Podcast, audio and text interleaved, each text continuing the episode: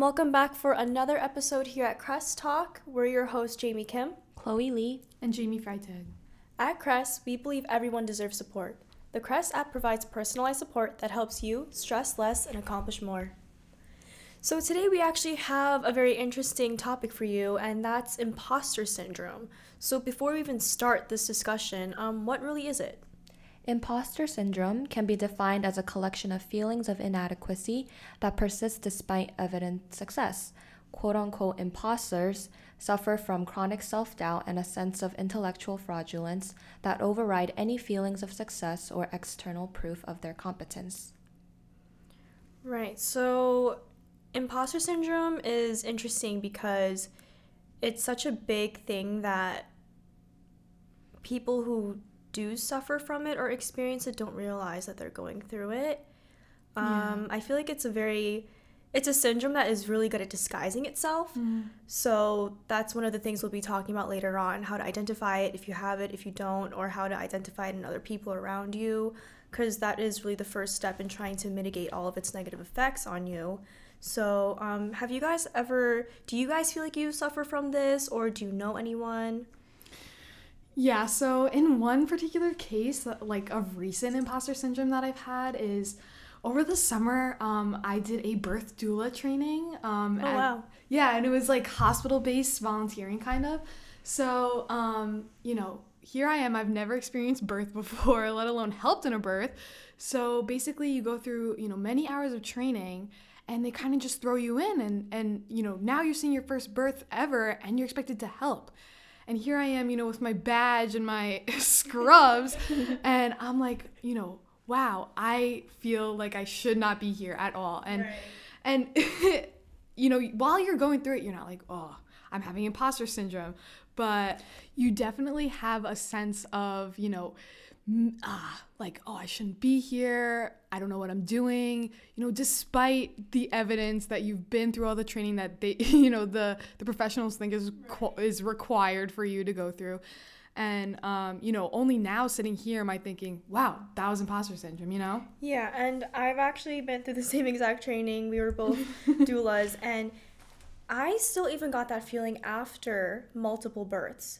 After mothers telling yeah. me, like, thank you so much for being there, and after even nurses will actually even ask us to be in certain rooms, right. we'll be, like, paged over the intercom. They're asking us yeah. to help them, to be of comfort to someone, and even after that, the next day I'll go back for another shift, and I'll be, like, nervous and scared right. and, like, think that I still have no mm-hmm. right to be there, when just the other day I was, like, thanked, and I was asked for, and I was called for. Mm-hmm. So it's just crazy how people... Well, specifically for this situation, there was an evident need for us to help the nurses, to help mothers, even their families, and yet we still felt yeah. like we had no right to be there. And and that was a good point. Like, despite the nurses literally calling you into the room to help their patient, you right. were still like, oh, even on the intercom, I'm like, annoying them yeah. or something. Yeah, yeah, they're like, I need a doula in room like fourteen, and we'd yeah. be like running over, and then right after that, I'd be like, okay, like that was mm-hmm. weird, but and then when a new patient comes in, I'll be nervous to ask if I can go into that room. Yeah. But, yeah, I think that's really interesting. So, what does imposter syndrome feel like to you guys? Well, I feel like it's more than self-doubt. It can be even self-deprecating, because you're just kind of, you're basically in your own head. You mm-hmm. think everybody's thinking a certain way about you, but they're not. You think everyone else is better than you, but in fact, everybody's going through something very similar. And I don't know. I just think that overall, it creates so much anxiety. It pushes yeah. you to be um, over. You overwork yourself, and yeah. it could even create low confidence because you think that you're not good enough or you're being annoying. Right. Even with the facts that you have reached a certain goal, or you have been successful, um, it's crazy because it's not just with people who have low self-esteem, it's also with people who are very successful. So it has nothing to do with confidence or anything, it just has mm-hmm. to do with how you perceive yourself against the world, and you're constantly invalidating whatever it is that you're doing, even if you can see it in real life happening and, and unraveling before your eyes. I just feel like personally for me, it's just something in your head that will constantly put yourself down and just take away everything that you've worked so hard for, and somehow it just negates everything that you've done. Right. Yeah. And there, you know, while doing my research for this podcast, there's this quote that really resonated with me. It was like, you know, internalizing criticism and externalizing success. Mm-hmm. So, you know, for me, that means when someone's giving you constructive criticism in, in a team setting, it could mean that, like, you were taking that criticism to heart and it's you that, you know, made the mistake or whatever. And externalizing success would be if someone, you know, gives you a compliment, you know, in the case of our doula, if the nurse says, wow, you did a great job, you know, yeah. you're thinking, well, I had a great patient, you know, like, right. to, like that it wasn't allowed me, me to it do was that. Something else. Right. So um, that definitely perpetualizes the idea of I am inadequate in what I'm doing. I shouldn't be here. I'm a fraud. All right. those, all those feelings. Yeah. So how do you think, maybe from speaking from your own experience or people you know, like, how do you see how much that impacts your mental well-being? It has such a profound effect on your mental well-being, because every time you clock in to work, or, you know, you are in school studying for tests or whatever it is, you have that internalized imposter syndrome that is just, you know, marinating in, in your sub- subconscious. Yeah. And for me, it's just so hard until you're actually talking about imposter syndrome to pinpoint how you're feeling. Right. You know, and because it's not obvious, I think that's why it's good that we're speaking about this topic right now. Yeah. Yeah, and even you, Chloe, before you were saying how there's just this constant, almost like chronic anxiety mm-hmm. when you're living with something like this, because nothing is ever enough for you. Yeah. And there's no sense of success that will ever overcome how you're feeling so much lesser than everyone else. Right. Because as you progress through your career, whether it be medicine or business or, you know, and literally anything else, you're you're going to, you know, get a promotion, but then people at your level are going to be smarter than you, be better than you, have more achievements than you, and then you get promoted to another level. And it's just, there is an, a nonstop um cascade of people who are better than you doing all those things, and it's something that you need to learn how to deal with, how to cope with, right. and and how to fight, honestly. Yeah, and that's so essential, because like you said, as we get older, as we start um, accepting these new career opportunities, we can't let imposter syndrome kind of rob that away from us, because the more we think that way, the more we let it kind of like eat us. Yeah, right. You know, and we're we're just trapped in this thought like, oh, this wasn't me, this was because of my circumstance, this was because of the people I met, when you have to be able to conquer it and learn how to celebrate those yeah. successes, because, you know, they're yours. Yeah. And I think imposter syndrome in particular can lead to you being scared to ask for help, because here you are, you're like, oh, this is a dumb question. If I ask yeah. my preceptor or my boss, who whoever this question, that's just confirming that I am less than and I am inferior. Yeah. So that's also kind of dangerous in a way, you know? Yeah. It's dangerous to your learning. It's dangerous to your mental well-being as a, as a student or, you know, professional. So... yeah, and the more we talk about this, it just really reminds me of duck syndrome. And I don't know if you guys have heard of it, but it's a term coined by Stanford University, and it means when it's like the idea that all students around you appear to be calm, cool, and collected. Everything's fine, mm-hmm. but on the inside, they're completely stressing out, they're freaking out. And they call it duck syndrome because, you know, when a duck swims, you know, it's yeah. cute, it's floating in the water, it's getting where it needs to go. Yeah. Um, but you don't see how much energy they're putting into their little yeah. feet waddling mm-hmm. underwater. So, yeah, have you guys, I mean, because this is specifically um, used to describe, you know, high school students and college students. Yeah. So have you guys ever experienced something like this? Oh, definitely. I feel like ever since I was in high school, and even now, I experience this every day, because when I'm in school, I'm studying with my friends, we're like preparing for an exam, everyone just seems so calm. They like, and we're in, when we're in class, when we're learning, sometimes I have no idea what's going on, and I want to ask all these questions, but they sound stupid in my head. Yeah. But honestly, I'm sure my classmates have the same exact questions, oh, definitely. And I'm sure they want me to ask, yeah. but I'm holding myself back, which A, prevents me from learning, B, prevents my classmates from learning. So it's like everyone loses, yeah. you know? Yeah, so. And that type of thinking is so damaging, because we've all been through the school system, um, we all are, you know, working in different, a variety of jobs, and uh, just the just the thought of looking stupid in front of others, despite them having the same exact question as you, yeah. is, is a real fear of a lot of people, so... Right, and I think this relates also a lot to social media. I feel it's, it's like the same idea, like it's yeah. so superficial. Mm-hmm. And most of the time what you see on social media for other people, they live beautiful lives, yeah. everything's fine, they have everything they could want, you know, all the clothes, mm-hmm. the money, the people, even partners that they love. Um, and overall they just display their success. And it just relates to this too. I don't know too many... influencers. Well, I feel like these days it is becoming a little more common to be more real on social yeah. media, which is something I really do appreciate. But but again, that's for the likes. You know, they're they're true. telling you your, their struggles through a lens to, to gain right. likes yeah, from to people. To be relatable. You know? Yeah.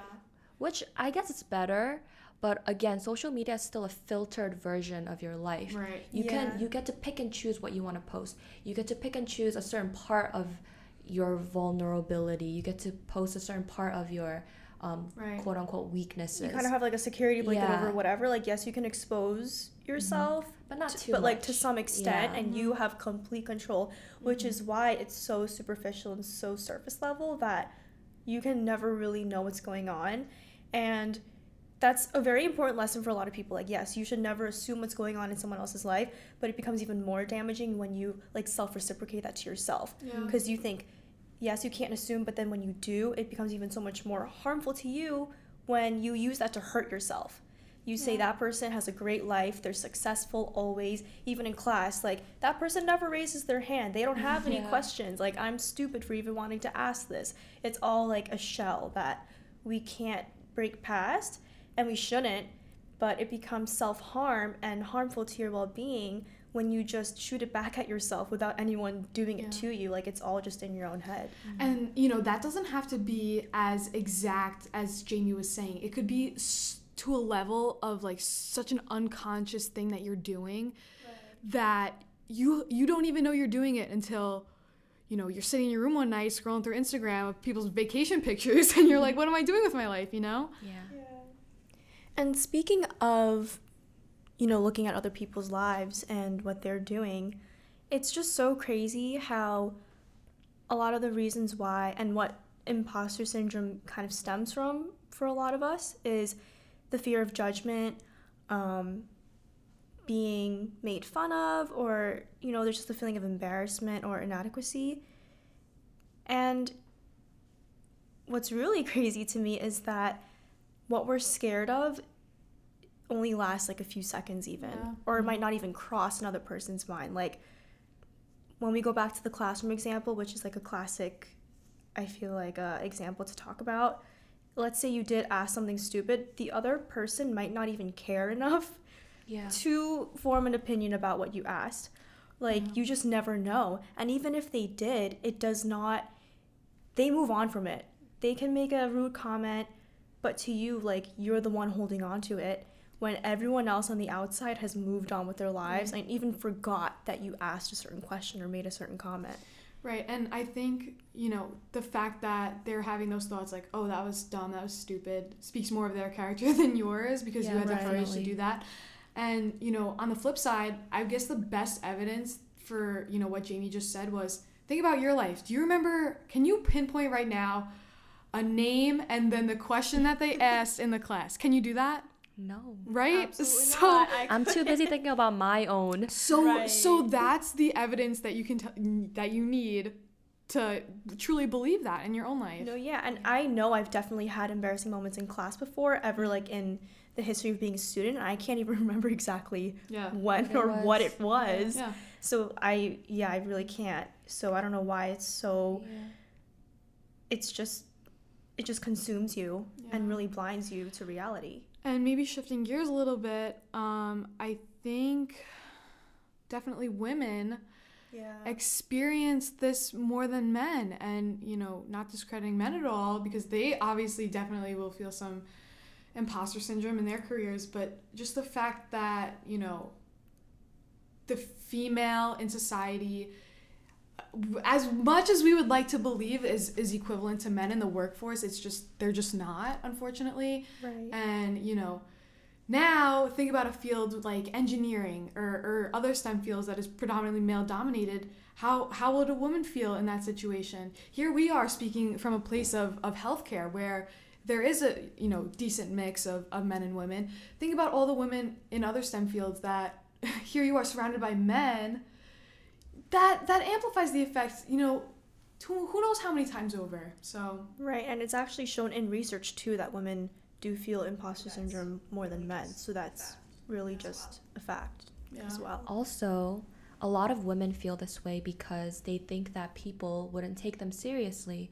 Mm-hmm. In today's society, um, women have many rights, almost as much as men, but at the end of the day, we're still not completely equal. Yeah. Right, like that's on an just, emotional yeah, level as well. That's just a sad truth. And a lot of women in their work field feel like clients or patients don't take them seriously. Like at the pharmacy that I work at, we have more male pharmacists than female pharmacists. And when the female pharmacists come out, a lot of the patients will be like, "Oh, are you sure you're a pharmacist? Or can sure? I please speak to a male pharmacist?" Wow. Because they just assume that they have more knowledge, that they know more than females. I don't know. Just because they're men. Yeah. And I feel like even that in and of itself kind of unconsciously make women insecure and self-conscious. Right.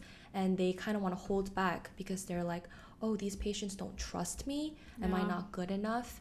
I'll just yeah. not say anything because I don't want to offend anyone." Right. Right. Yeah. You can't even imagine like how they feel. And I think that's a situation that happens more than we're like aware of, you yeah. know, because right. that's happening in your one specific pharmacy, mm-hmm. let alone in a hospital system. You you can't even yeah. imagine. Yeah. You know, people going up to doctors with like esteemed degrees from, you know, really prestigious medical schools, and they're like, "Oh, are you the medical assistant or something?" Yeah. You know, so you always hear stories like that. Yeah, yeah. So it sucks because even in that situation at your pharmacy, I'm sure she's experienced imposter syndrome amongst like male students, her peers, mm. and now when she gets when she is successful, has mm-hmm. a secure job, now it's her clients yeah, who you would never think stop. would actually, you know, create that even more in yeah. yourself. So kind of switching gears a bit, I thought it would be fun if we all gave each other um, one of the five types of imposter syndrome. so, I didn't even know there were five types. Mm-hmm. So for Jamie to start out with, I think Jamie is the expert. The expert yeah. represents a person with imposter syndrome that never feels good enough despite being extremely knowledgeable. So I feel like Jamie knows so much. She studies her butt off and works so hard on every test, yet here she is the night before a test, like studying until like two, three in the morning, like no. just to try to get those final points on the test and yep. still getting a like a great grade. So that's Jamie. Like yeah. I remember even in high school when we were taking the S A T, I actually met Jamie through a prep school.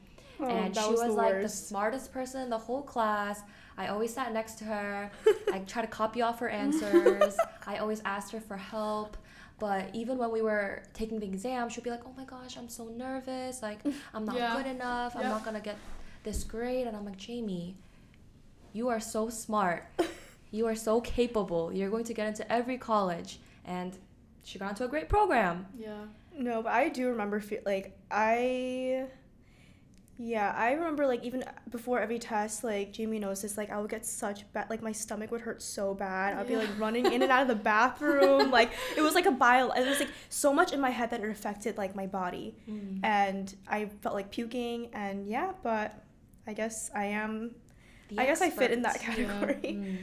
And I feel like that's such a common type of imposter syndrome. Right, because yeah. you can be so knowledgeable and mm-hmm. study ten more hours and have the same amount of knowledge, and you're yeah. just killing yourself.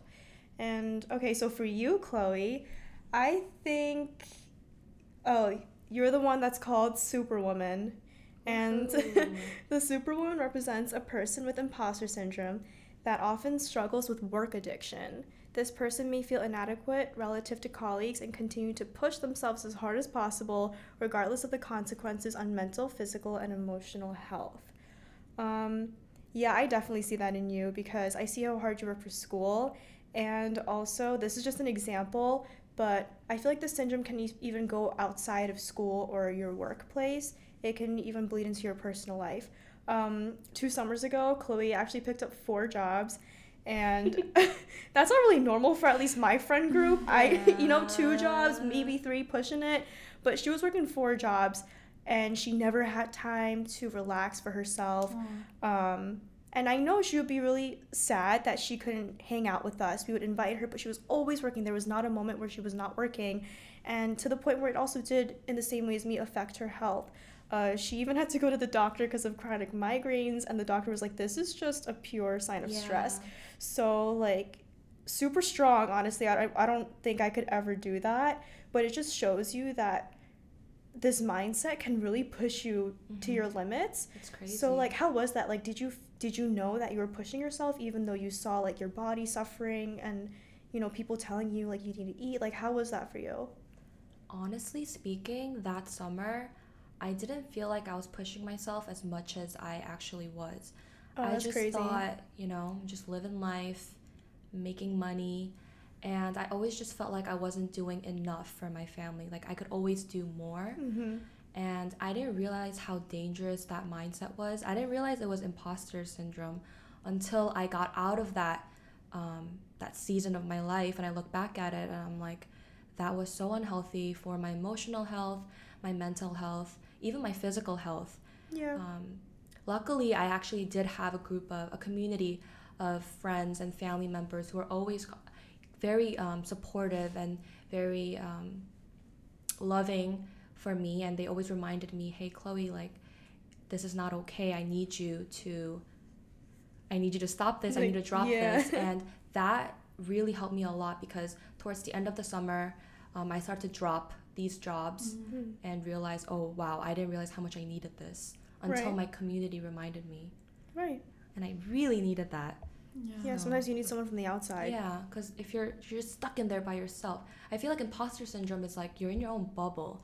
Yeah. And it's impossible to see outside. That's why it's so harmful because yeah. if you can't see it in yourself, then how it uh, maybe mm-hmm. not it's probably harder for other people on the outside to identify until mm-hmm. it becomes truly yeah. apparent.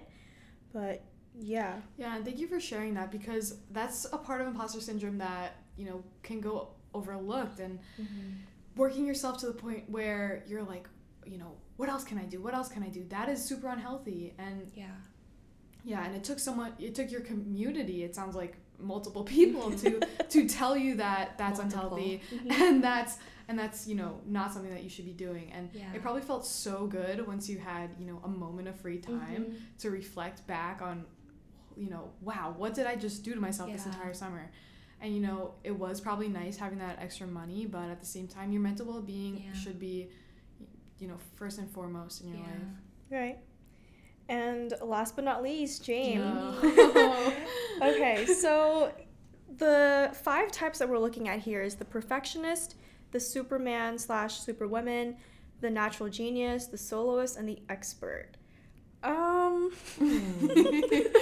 honestly, Jane, oh, no. this is not about your character at all. I, except for the doula thing.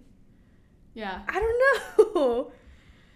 What I, do you think? Yeah. What do you think? So, as a student, and I can't speak on my, you know, future career, I feel definitely in tune with my myself and my thoughts on imposter syndrome. That's good, because, though. Well, yeah. because, you know, when I'm in class and I don't understand something, I make that vocal. She to, she does, healthy. Everyone. Like, at the expense of everyone else in my class, I will raise my hand and ask that dumb question. And the teacher will be like, you're wrong. And, and she'll I, be like, all right. And then and do it again. On. And while that's great, you know, now as I'm a student, hopefully that transfers into my actual career, not saying that it will or it won't. Right. But then I feel like you then you did see like a glimpse of it when you were doing like real like clinical oh, volunteering definitely. When you're doing oh, a doula. That, like that experience was how was that? Because humbling. I feel like in a classroom setting you've never felt that, whereas like for students I feel like that's what they feel the most. Yeah. So how was that for you when, you know, it is true, like I've taken many classes with you where like, you had no shame, which is so great, but that's so amazing. How was that? No, like that's so great, like yeah. I wish I was like that, but so yeah. how was that when you realized like, oh, why am I feeling like this when so, you're a doula? So in the doula um environment I think it was that I had a direct impact on the patient. Whereas in a classroom, I'm having a direct impact on what? The students around me. so so that's what I was, that's my main attribution for why I felt the way I did in the hospital, in that setting. Um, unfortunately, that's the t- line of work that I'm about to go into. so so it's it's good that we're having this conversation now so I can, you know, really recognize when that's happening yeah. to me. Right. Because I feel like if you never did the doula thing and maybe your first interaction with patients was clinical rotations, yeah. then you would really be confused. I feel worse, yeah. And whereas, you know, being a doula is volunteer work, it's a learning experience, but I think it's so interesting how once we actually start doing work that will actually, like, yes, we're studying to be something, but when it doesn't directly correlate maybe to our clinical skills or, like, our tactical skills, it might be a little more relaxed, like, for you. But then once you were in that setting where that's literally your line of work for the mm-hmm. rest of your life, you kind of got that little glimpse of it. But yeah, yeah, it's interesting. So do you guys want to speak on where you believe imposter syndrome stems from? Yeah, I think it's so circumstantial and it can be very unique to you. There's not just, yeah. you know, certain like symptoms that can lead up to this. Um, I do strongly believe, though, that maybe how you're raised or the values that your family upholds could really instill in you the same mindset. Uh, for example, I've had friends whose families were very extremely successful, so obviously they wouldn't want anything less from their children. And I've seen them suffer firsthand because they would compare themselves not even just to their peers, but to their parents, who they would they know they have to take care of um, once they get older. And everyone wants to make their parents proud. So I've definitely seen their parents put them down and even say, like, a ninety-seven wasn't good enough, like, where's the one hundred? And I know that's very prevalent in especially Asian cultures, and it's true, like, it's definitely a fact, like, the stereotypes, you know, it's there for a reason, and I've seen it happen firsthand, and it's so much stress and pressure, because not only is it from, again, your peers, but your family, like, they're related to you, they're, you know, your blood, and they're still saying that whatever you're achieving is not good enough. I feel like that can only be a catalyst yeah. to produce imposter syndrome within you. Yeah, I completely agree with what you just said, because um, before I came to America, my dad had to study in China for a little bit. So we traveled um, for a few years. And I remember um, when I was younger, we lived in uh, one part of China that was kind of dangerous. Mm. And everywhere we went, we had to ask our parents for permission. We couldn't touch anything. We couldn't even look at certain things. And I just always felt like I had to um, get permission. I had to kind of draw back. Mm-hmm. I had to be very submissive almost. Mm-hmm. Because if I didn't, it kind of um, put me in a dangerous place. Right. And my parents didn't do this to, you know, make me more like... to be more um, like disciplined or disciplined, strict. Right. It wasn't that. It was because they were so concerned for my safety, and I completely understand. So when I came here, it was difficult to adjust because the culture here with children is that um, parents encourage them to do more, right. to take risks, while in, like, I guess Asian cultures, mm-hmm. they're more like, no, stay back. Be more conservative, be respectful, yeah. um, like, be calm. You know. Yeah. And so definitely I think that played a part in my imposter syndrome. Yeah, and that's crazy because, like, my example was kind of more like, I guess, you know, the negative side where they're just putting so much pressure and stress. Mm-hmm. But from you, it just really stemmed from love and just yeah. want them yeah. looking out for your safety. Yet because you were so young, you you were so wary and you mm-hmm. uh, were scared to step out and be adventurous in a way, and how that translates now to your adult life as yeah. a student. And yeah, like, I think that that was something really unexpected at first, but it just happened to be that way. Yeah, and so it's, you know, all good that as an adult you realize what your parents were trying to do, but definitely as a kid, those were your formative years, and so, you know, that probably played into the, how you're feeling today and, you know, your doubts about yourself today. Yeah. And so how do you guys think that we can fight imposter syndrome? Like, what are some tips and tricks to to help us with this? So I definitely know that it may not be possible to completely extinguish yeah. this from someone's mind. I mean, it is part of where their drive comes from, but there are ways to uh, manage it, I think, mm-hmm. better than most. I think the first step really is just becoming aware, because if you don't know that you're dealing with it or even have it, you'll never reach a point of having to face it. So, um, like going back to Chloe's example for working, she said she had no idea, when to other people it was so obvious. And so I had to be one of the people to point that out to her. So, you know, self-awareness is extremely important, but it's not always possible, and that's okay. So I feel like that's also why it's so important to have people around you to contribute to that. And definitely to stop invalidating your successes. And, you know, you might feel like you're bragging or you're being self-absorbed, but in the end, as as a blossoming professional in, in whatever field you're going into, definitely, you know, taking your successes, well be it big or small, into consideration into your everyday life, and, like, you know, really reminding yourself that, okay, I, not we, I did this. Right. I deserve the credit for X Y Z, and Absolutely. yeah. You definitely have to know your worth, because if you don't respect yourself, honestly, nobody else will. And the way that you treat yourself, the way you love yourself, is the love that you're going to receive from other people. And that's so important to keep in mind. And just, you know, if somebody compliments you, receive it and be encouraged by it, and know that you're a hard worker, you are smart and very capable.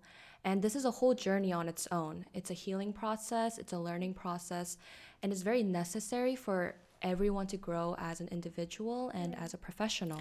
Yeah, and Chloe, I really like what you said about getting that love from other people, and I think that's especially important in your own community. Um, so next week on Crest Talk, we will be talking about the importance of community on your mental well-being and how that can affect your life. So catch you guys next time on Crest Talk.